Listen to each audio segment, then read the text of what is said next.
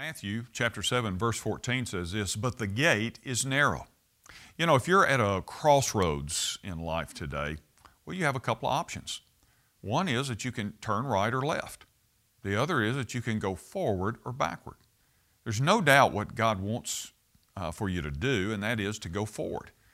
And if you have any doubts about that, well, then read and meditate on these scriptures. Though your beginning was small, yet your latter end would increase abundantly. That's Job 8 7. Or how about Psalm 84 7?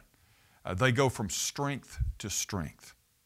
Or yet, as the scripture says in Proverbs, the path of the just is like the shining sun that shines ever brighter unto the perfect day. Proverbs 4:18. Meditate on these things. Give yourself entirely to them, that your progress may be evident to all. 1 Timothy 4:15. God will give you the grace and strength to go forward and pursue the path ahead. But understand this it's not always an easy path. In fact, Jesus said, Enter through the narrow gate.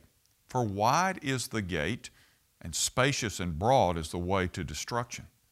And many are those who are entering through it.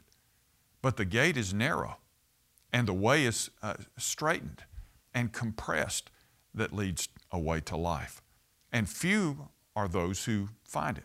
That's Matthew 7. Here Jesus was preaching his famous Sermon on the Mount, where he outlined how you're supposed to live as a citizen of his kingdom. It's the difference between the many and the few.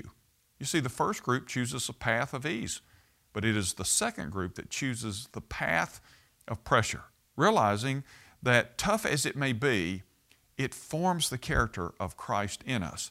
And it is part of the journey of becoming uh, who God has created us to be and living as citizens of the kingdom. I'm Ray Jones, and that's another heart truth for your day.